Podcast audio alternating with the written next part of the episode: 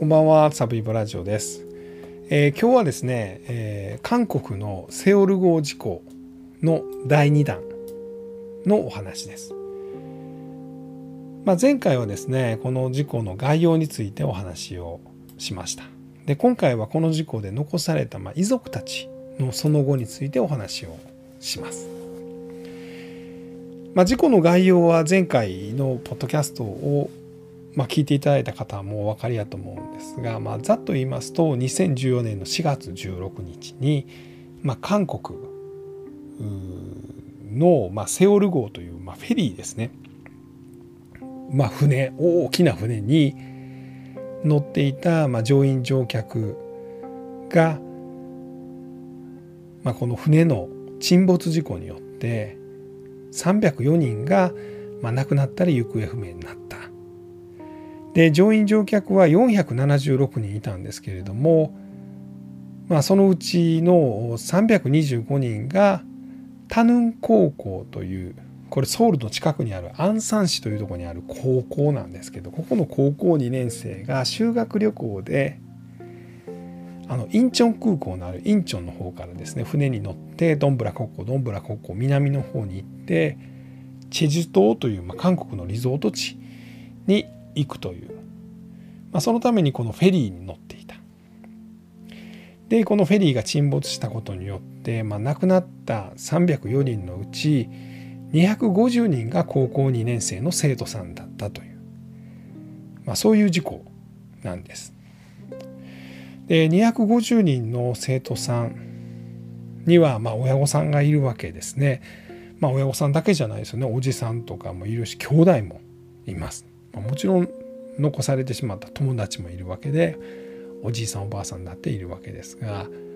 まあ、この人たちのその悲しみというのはですねまあその大変辛いものがあったと思います。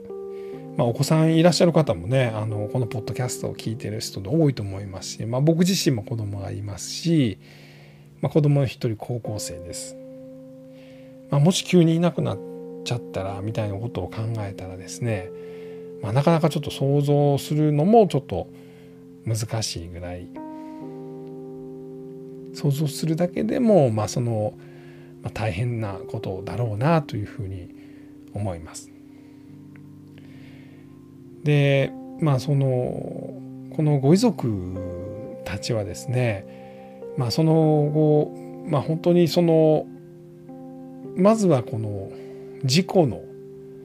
原因はどうなんだとか、まあ、それよりもですね、まあ、その事故が起こってすぐにですね、まあ、何人亡くなったかっていうのは分からんかったんですよね。最初はですねあのみんな救出されたという連絡が来たんです。でその後実は船の中に残されている子どもたちが多数いるというのが徐々に分かってくるわけですね。でまあその日を追うごとに、まあ、死者数がまあ増えてくると。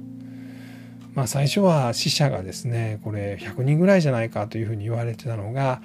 まあ、それ翌日になったら150人ぐらいじゃないか、まあ、さらに翌日になったら180人ぐらいじゃないかと、まあ、1週間経ったらこれ200人以上死んでるなというのが分かって、まあ、最終的に304人が死者行方不明者というふうに分かったのはもうその数ヶ月後です。でまあその残された遺族たちの気持ちというのはですね、まあ、なかなかこうあの癒されることはなくですね、まあ、それがさまざまな物語にもなってます。韓国ではですね例えばその文学文学の世界ではあのセオル号囲碁文学とまあ、いうような、まあ、一ジャンルになってるんですね。まあ、要はこの喪失感とか悲しみとか絶望とか、まあ、そういったものをテーマにしたその小説っていうのが本当にたくさん出ました。まあ、これもやっぱこうこの事故の影響だというふうに言われています。で、えー、例えばドキュメンタリーが作られたりとかですね、まあ、一番有名な作品というともしかしたらあの BTS の曲ですね。あの防弾少年団 BTS ですね、まあ、世界的に人気の、まあ、ポップグループの人たちがこれ2017年だったかな「えスプリングデイ」という、まあ、春の日と、まあ、いう曲をアルバムの中かなんかに入れて発売発表するんですよね。これが一瞬でも 4, 4億なんやろ4億視聴みたいな数になってですね、まあ、とんでもない注目を集めるわけなんですが、まあ、これそのセオル号でその、まあ、大事な人を、まあ、亡くしてしまったその残された人たちの気持ちを歌った歌ですね。まあ、その春の日に起こった4月16日に事件が起こったわけなんで「まあ、春の日」というタイトルなんですけど、まあ、そこからずっと冬が続いているというようなあの歌詞ですね、まあ、とにかく会いたいと。まあでも時が過ぎていきまた自分を責めていると、えー、ずっとまあ冬が続いていると。夏でもまあなんか吹雪の中にいるみたいだと。えー、とにかく君にまあ会いたいと、まあ、君がいなくなってからもう春の日は来ないんだと、まあ、いうようなことを歌ってる結構ですねこれあのセオル号の特集みたいなのが、まあ、日本でその組まれた時再現 VTR みたいなのが作られた時も大体この「スプリングデイ」というこの BTS の曲がかかっています。で他にま曲としてはですね、まあ、実はこれ亡くなったタヌン高校の生徒さんが作っていた歌というのがま後に出てきましてこれ「愛する君を」というイ・ダウン君という、まあ、タヌン高校の2年生の男の子の曲がありまして、まあ、これをま別の歌手グループがですね、まあ、この曲を残った曲をま歌って、まこれもヒットしています。でそれ以外にもですねタニーさんという、ま韓国の歌手がまこう忘れないという、ま、プルマンという、ま、曲を作ってこれもま追悼ソングなんですが、ま、こういうのも人気になりました。まあ、といってもやっぱこの BTS の曲が一番、まあ、有名かもしれないですよね。でこの亡くなっていった少年たち、まあ、少年少女たちもですね、まあ、実はこれ船が傾くのが4月16日の8時50分朝ですね。で、まあ、沈みきるのがですねえー、10時17分とかぐらいなんで、まあ、1時間半ぐらいは沈むまでの時間がありました傾いた船45度傾いてるから脱出するのもなかなか難しいそんな状態で、まあ、電波は通じたんでその携帯からですね、まあ、自分の親に電話かけたりとか、えー、その親友とかですね、まあ、彼女さんとかにですね、ま、彼氏さんもそうですけど、ま、メッセージを送ったりする子どもたちっていうのがたくさんいたんですよね。で中にはですねあのお母さんに対して、ま、メールを送ってですねもうあのお母さんに会える会えないかもしれないから言っておきます、えー、お母さん愛してますと、まあ、いうようなメールを送った、まあ、生徒さんもいたとで送られたお母さんはですね、まあ、まさかその船が沈みかけてるというのはまあ知らんかったんで「ああうんうん私も愛してるよ」みたいな、まあ、そんな返事をしちゃったと。でもまあそれは死を覚悟したまメッセージだったと。それ以外にもですね、まあ、動画とか音声で家族にたくさんのその気持ちを言葉を残していた生徒もいてですねあの、まあ、兄弟に対してもですねあの姉ちゃんいつも喧嘩ばっかりしてたけど、愛してたよっていうようなことを送ったりとかお父さんお母さんごめんなさいっていうようなことを言ったりとかまあもう一度みんなで会おうねと、まあ、いうようなことを言い合ったりとか、まあ、そんなメッセージがたくさん送られてこれが後ほどですね、まあ、発見されたその船内からま携帯電話が出てきたり通信記録で残ってたりしてですね、まあ、こういうのもいっぱい話題になりました。で、まあ、そんな残された遺族たちのことが、まあ、映画とかにもなってましてですね、まあ、今回見たのがネットフリックスで、まあ、無料で配信されている「まあ、君の誕生日」という、まあ、そんな映画があるんです。これ Amazon プライムで見たんか Amazon プライムで無料で見れます。ネットフリックスでもちょっと配信してるっていう話なんですけど僕はちょっと分かんないです。あの俳優さんはね結構あの見覚えのある人でした。ソル・ギョングさんという人とチョン・ドヨンさんという方なんですけどなんか見覚えのある2人、まあ、演技派みたいな。これ男の人の方はですねなんか以前あの韓国三大事件のあの誘拐事件の再現の映画「お前の声」だったかな？それでもなんか遺族役をやってましたね。あまあそんな話はいいか。あの、まあ、どんな物語かというとその息子を失った、まあ、夫婦の、まあ、再生の物語なんですね。さっき言っときますよ。これあの電車で見たらえらいことになりますよ。僕ちょっと間違って電車で見ちゃったんですけど電車であの大泣きしてしまいましたね、まあ、途中でやめるよと思ったんですけど、まあ、乗客少なかったんで端っこの方でなんかぐずぐず泣きながらこれを見てました「えー、君の誕生日」という映画ですね。これがねあのまあ、お母さんと小さい女の子小学校2年生ぐらいの女の子が、まあ、2人で、まあ、アパートみたいなとこで暮らしてるんですよね。でこのお母さんはどうやらスホ君という、まあ、男の子がいたんですけれどもこの男の子がこのセオル号で、まあ、亡くなってしまった。でその亡くなってからおそらく2年か3年かが経っている、まあ、そんなタイミングの、ま、物語。でセオル号の事故があって2年か3年後被害者のスホ君の、ま、お母さん。は小学校2年生ぐらいの、まあ、スホ君の、ま、妹、ま、自分の娘と、ま、2人で暮らしている、ま、朝から夜までお母さんスーパーのレジ打ちしてですね。であの、ま、イエスロちゃんという、ま、ちっちゃい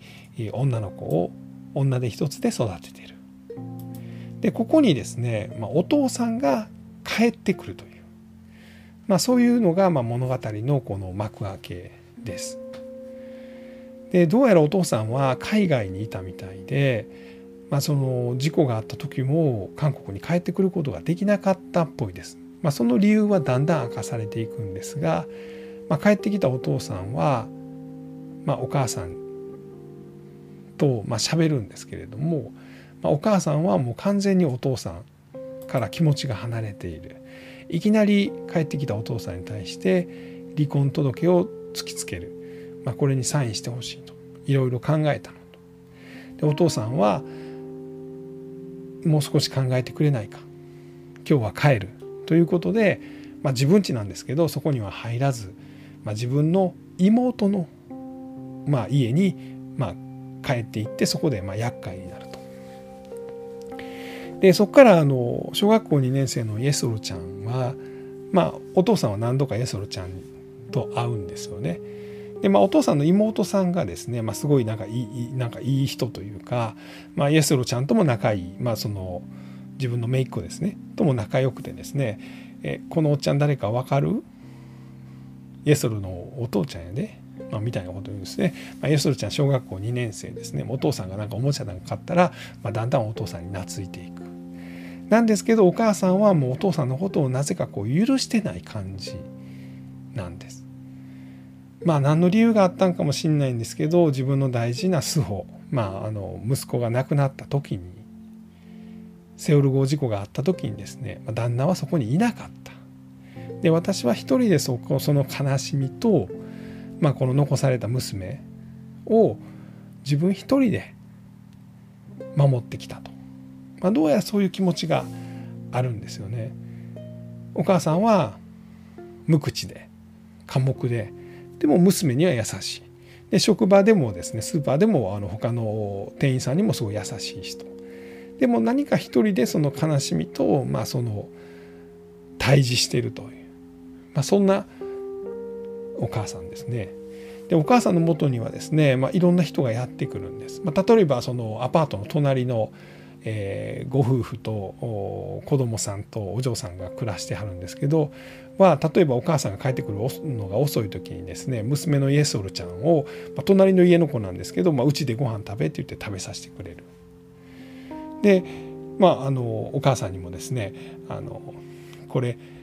果物もらったから食べへんとか言ってなんかすごいなんかこう家族ぐるみの付き合いをしてる感じ。でお母さんにはそれ以外にもですねその、まあ、遺族の支援の会みたいな人たちがやってくるんですよね。でその遺族会みたいなんで月に1回ぐらい集まりをしてるみたいなんです。まあ、みんなでご飯を食べたりですね、まあ、みんなで思い出を語り合ったりとかもしくはその犠牲者の誕生日が来たらみんなで集まってみんなで親で集まってですね、まあ、いろんな思い出を語り合ったりお酒飲んだりしてですね共にそのまあ苦しみとかを乗り越えていこうというような集まりがあるんですけどお母さんはそういうのに行きたくないんです。なんかその笑って亡くなった息子たちのことをしゃべる他の遺族の親御さんを、まあ、どうやら許せないんですね。なんかそういうのにすごい憤りを感じてるんです。なんか息子の死をですね何だろう思い出にはもう帰れない。でじゃあそのお父さんとお母さんはなんかこう憎しみ合ってんのかというとそうでもない。あのイエソルちゃん残されたあの娘はですねお父さんに懐いてるしお母さん仕事で忙しいからそのイエソルちゃんの児童なんだろうあの懇談会かな？あ授業参観か？にも行けないんだけどお父さんは行ってくれる。それがイエソルちゃんはすごい嬉しいと。イエソルちゃんは多分お父さんともう一回一緒に暮らしたいっていうのも感じてる。だけれどもお母さんがやっぱりお父さんを許せないである時ですね、まあ、遺族には賠償金がまあ支払われるわけなんですけども、まあ、その遺族会でも誰々が賠償金をもらったらしいと。えー、賠償金をもらうということはこの事件が解決したということを認めるんでしょうと。そんなん私たちは許せないと。あの人は何で賠償金もらうんだ。お金に目がくらんだのか。自分たちの子供の死をお金で売ったのか。まあ、みたいなことを言い合ってるんですよね。で、まあ、そんな話をふとお母さんが話をした時にお父さんがお母さんに対して言ってしまうんですよね。お前は賠償金はもらったのか？これお父さんがお母さんに言ってしまうんです。でこれを聞いたお母さんが激怒してそれはどういうことあなたはもしかして賠償金目当てで私たちに近づいたの？ずっと家にいなくて賠償金が入ったらお金のために半分よこせというので私に近づいたの？みたいなことをすごい責めるような口調で言い出すんです。でこれを聞いてたお父さんはですねそんなことあるはずないやないかお前頭がどうかしたんか、まあ、みたいなことを言ってしまうんです。でその頃にちょうどその他のボランティアの方がですね、まあ、この家にやってきてですね息子さんの誕生日会をしませんかというような誘いをします。おそらく亡くなって3年後ぐらいなんで亡くなってから2回目の誕生日が間もなく来るんです。まあこれ亡くなった須保君の2回目の誕生日が来る。でこれを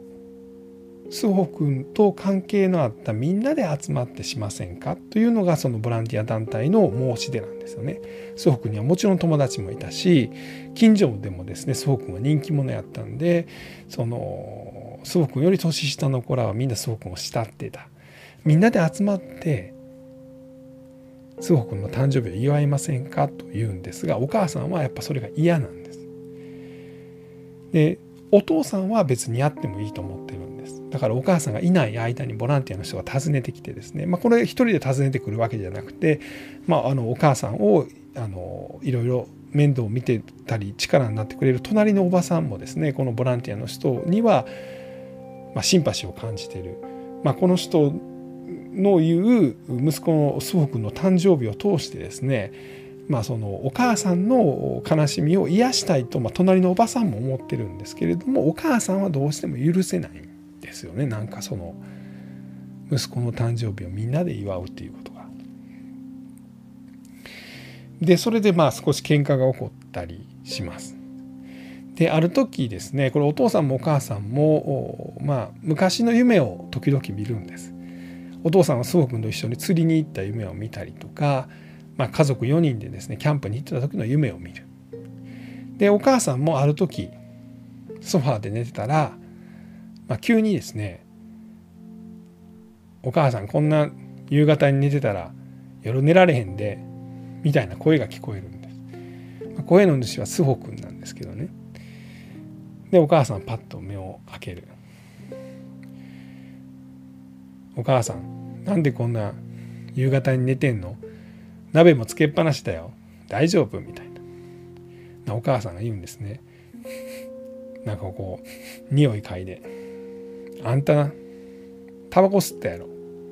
なすごくがニヤッと笑って「吸うわけないやんタバコなんて」「タバコ吸ったやろあんた免許も勝手に取ったしタバコ吸って不良やな」みたいなこと言ったら「そんなわけないやんお母さん」と言いながらも、まあ、2人ですごい幸せそうなんですよね。でその瞬間にお母さんはパッと目を覚める。須保君は消えちゃうんですよね。あ須保君の夢をお母さんは見てたんだなと思うんですけどその次の瞬間がねはっとなるんですけどそれは夢やったんですね。須保君はお母さん目を覚ましたもちろん消えてるわけなんですけど、まあ、実はお母さんはねまだずっと須保君に喋りかけ続けるんです。この間電気がチカチカしたのはあんたが帰ってきた時かなと私思ってたんよと、えー、もしかして帰ってきたのはこの間シーツをあんたの部屋のシーツを新しくしたから。あんた帰ってきたん？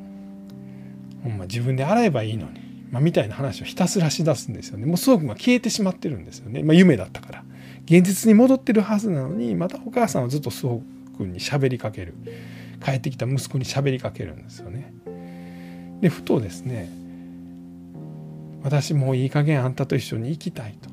これからどうしたらいいかわからない、まあ、いうことを言い出してお母さんは泣いてしまう。それも普通の泣き方じゃないんですよね。もう大声を上げてですねまあその泣き叫ぶように泣くんです。あんたと一緒に生きたかった。というようなことを言いながら大声でずっと泣く。もうものすごい大声でですね、まあ、すぐにその場面が切り替えて、まあ、隣の家。でにもその声は響いてるんです。まあまあそのアパート中に響いてるんですよね。でそこでその隣の家の、ま、おばさんなんかもそのお母さんの泣き声を聞きながら、ま、ちょっとうつむいてしまってると。でそこでですねそのそこの隣の家の、ま、娘さんが出てくるんですけれどこの娘さんちょちょっとまあなんかこうふてくされた感じでずっと出てるんですけれどこのおお母さんの泣き声がアパート中に広がっているそのお母さんの泣き声を聞いた隣のお嬢さんが言うのが「もう私出ていく」と「この泣き声いつまで聞かなあかんの」「この泣き声のせいで私2回も大学落ちたんやからと」まあいうようなことをボソッと言って家を出ていくんですよね。でその時にまあその泣き叫ぶ、まあ、あのお母さんのもとにですねお父さんが帰ってくるわけです。まああの帰ってくるというかやってくるんですよね。ほんならまあ家帰ったらまあその自分の妻がですね、まあ、大声で泣き叫んでると。で「お前大丈夫か?」と言うんですけれどお母さんはもうあのなんかこうなだめようとしてもですね、まあ、暴れ回って泣き叫んでいる。でそこにま隣のおばさんがまやってきてですねあの泣き叫ぶお母さんをこうギュッと抱きしめてであの、まあ、薬を飲ますんですよね。だからこの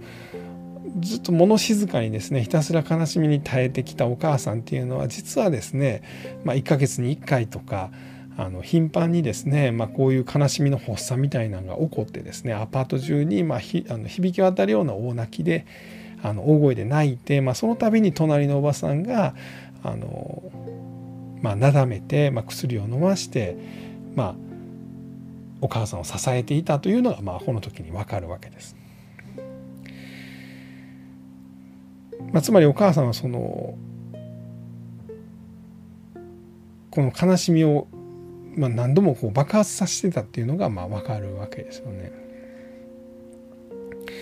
でそこからまあしばらくしてお父さんがお母さんに言うわけですよね、まあ、やっぱり誕生日会をやってもらおうよとでその時にお母さんが「なんでそれをするの?」というのを聞いた時に「お前のもとには」あこの時お父さんが言うんですよねあのなんで息子の誕生日を死んだ息子の誕生日をするの？と、まあ、お母さんがお父さんに聞いた時にまあ、その祖母は息子はお前のとこにちょいちょい来てんねやろと。ほんならきっと誕生日会をやったら息子が来るはずやと、まあ、いうことを言うんですね。そしたらお母さんはま今までかたくなにやらなかったその息子の誕生日をまみんなで祝うと、まあいうようなことをまあするわけなんです。でまあここからはね是非あの もうクライマックスぐらいまで喋りましたけどここからがまあクライマックスですよね。その亡くなった息子スホの、まあ誕生日会が行われるわけなんですが、まあ、ここでもうあの多分ねもうなかなかこう泣かずに見れる人はいないんじゃないかと思います。結構ねあのすごい切り口としてもすごいなというような、まあ、ストーリーがここから出てきますんでよかったら見てください。まあ、ちなみにですねあのこの亡くなったタヌン高校2年生はですね10学年10学年ちゃう10クラスあったのが3クラスになっちゃうんです250人ぐらい死んでるんで。でしかもその教室はですね、まあ、長らくですね、まあ、その亡くなった遺族のためにですねその教室がその事故当時のままずっと残されてたんですよね。でこれもあのやっぱりこの遺族としてはこの教室をもう片付けたくないと、まあ、いうような気持ちもあるんですが、まあ、学校側としては次新しい入学生を入れなあかんので教室を開けなあかんと、まあ、こんな問題があったりとかですね、まあ、実はこの遺族側と例えば政府側ですねこれあの事故が起こったのは2014年の4月6日なんですがこれ引き上げが開始されたのが2017年の3月ですんでまあ3年近く引き上げまでに時間がかかってるんですよね。でこの辺りもですね、まあ、遺族側はその真相究明をこう政府は本腰でやってないんじゃないかと、まあ、いうようなことが言われたりしました。で一方ではですねその遺族に対しての賠償金は、まあ、1人頭ですね、まあ、8,000万から1億円ぐらい支払われたということも言われてますしあとこのタヌン高校の高校生の残った生徒さんこれ70人か80人ぐらいいたんですけどもこの人たちはですね、まあ、要はその受験勉強なんかできる状態じゃないということで、まあ、全員が大学にまあ、合格できるという、まあ、特別の計らいみたいなことをされたりもするわけですよね。でまあこの辺がですね何と言いますかその亡くなった人たちはその特権を手にしたと。そのまあ、損害賠償金とかですね慰謝料とかですねその逸失利益金とかですね、まあ、こんなんも合わせてですね、まあ、1人頭1億ぐらいもらったっていうのも、まあ、すごいですし、まあ、日本でもこれぐらい支払われるでしょうけど、まあそ、その辺りがですねなんかこう逆に遺族はその遺族特権だと、まあ、いうような批判が出たりもします。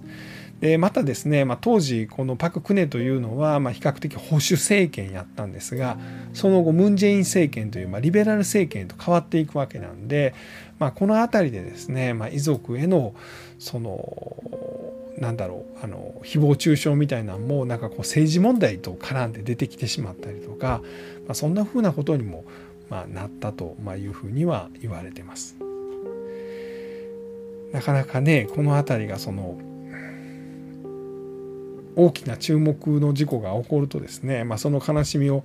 癒すためにですね、まあ、政府がそこに対して特別な計らいをする一方でそれがまあ特権みたいなことを言われてしまうみたいな、まあ、そういうことにもつながるんだなというのをちょっと感じました。えー、っと、まあ、そんなとこですかね遺族に対しては。はい、えーまあ、こんなところでございます。えー、っと今日はセオル号事故のパート2遺族のその後というそんな話をさせていただきました、えー、次回がま最終回というふうに考えています。ありがとうございます。